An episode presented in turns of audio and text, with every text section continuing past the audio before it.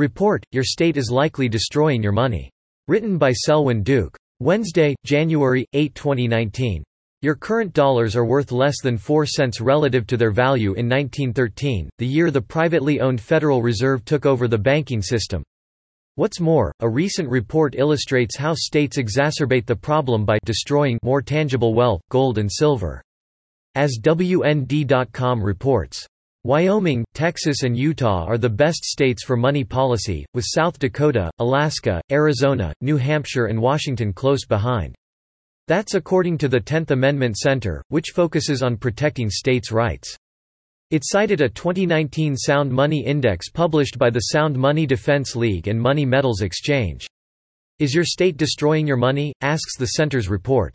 Most states are, but several have taken action in the last few years to support sound money. The index looks at all 50 states using 12 different criteria to determine which states maintain the most pro and anti sound money policies in the country. The top eight states have implemented policies that repeal taxes on gold and silver, established gold and silver as legal tender, and make it easier to transact business with sound money.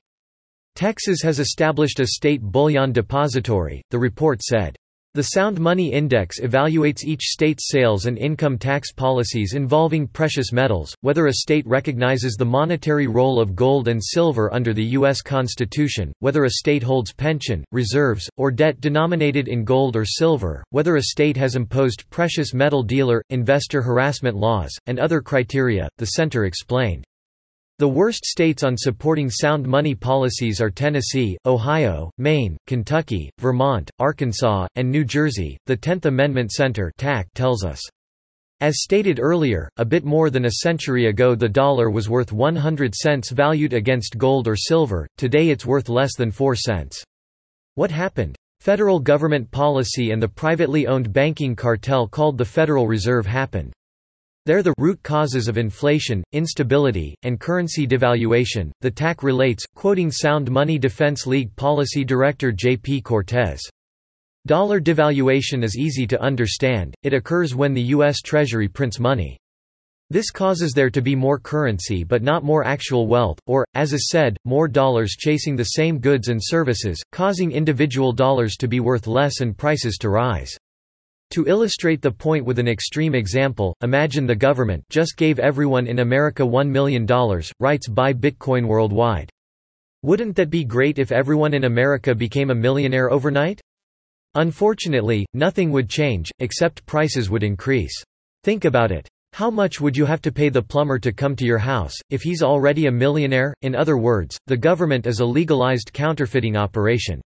This is great, of course, for the powerful entities first getting their hands on the newly printed bills, before the inflation they induce sets in. It's not so good for everyone else. Note here that the amount of money in circulation money supply increased more than 5,300%, rising from $286.6 billion to $15.3248 trillion, between January 1959 and November 2019. Talk about putting the printing presses on a spin cycle.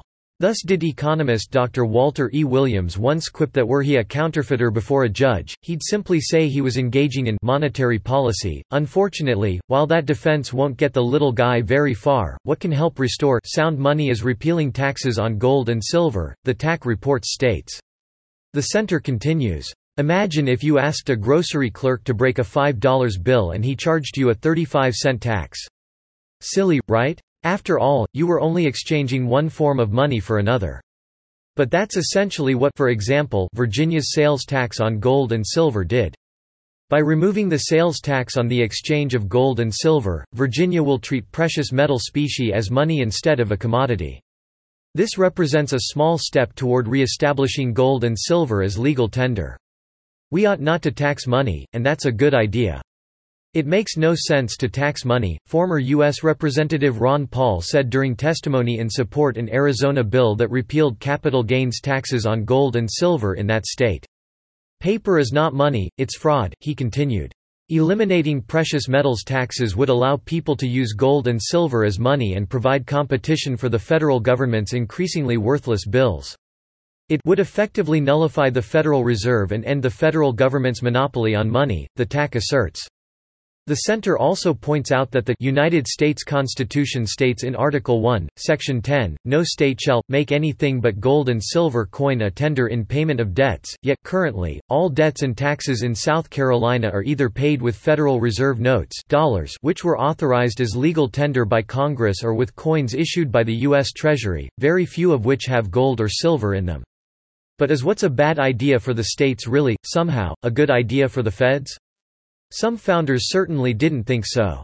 Washington wrote that paper money was wicked, writes the Money Metals Exchange me. Madison called it unjust and unconstitutional. Jefferson wrote that its paper money's abuses also are inevitable and, by breaking up the measure of value, makes a lottery of all private property. In fairness, the me is in the precious metals business, so it's not exactly unbiased.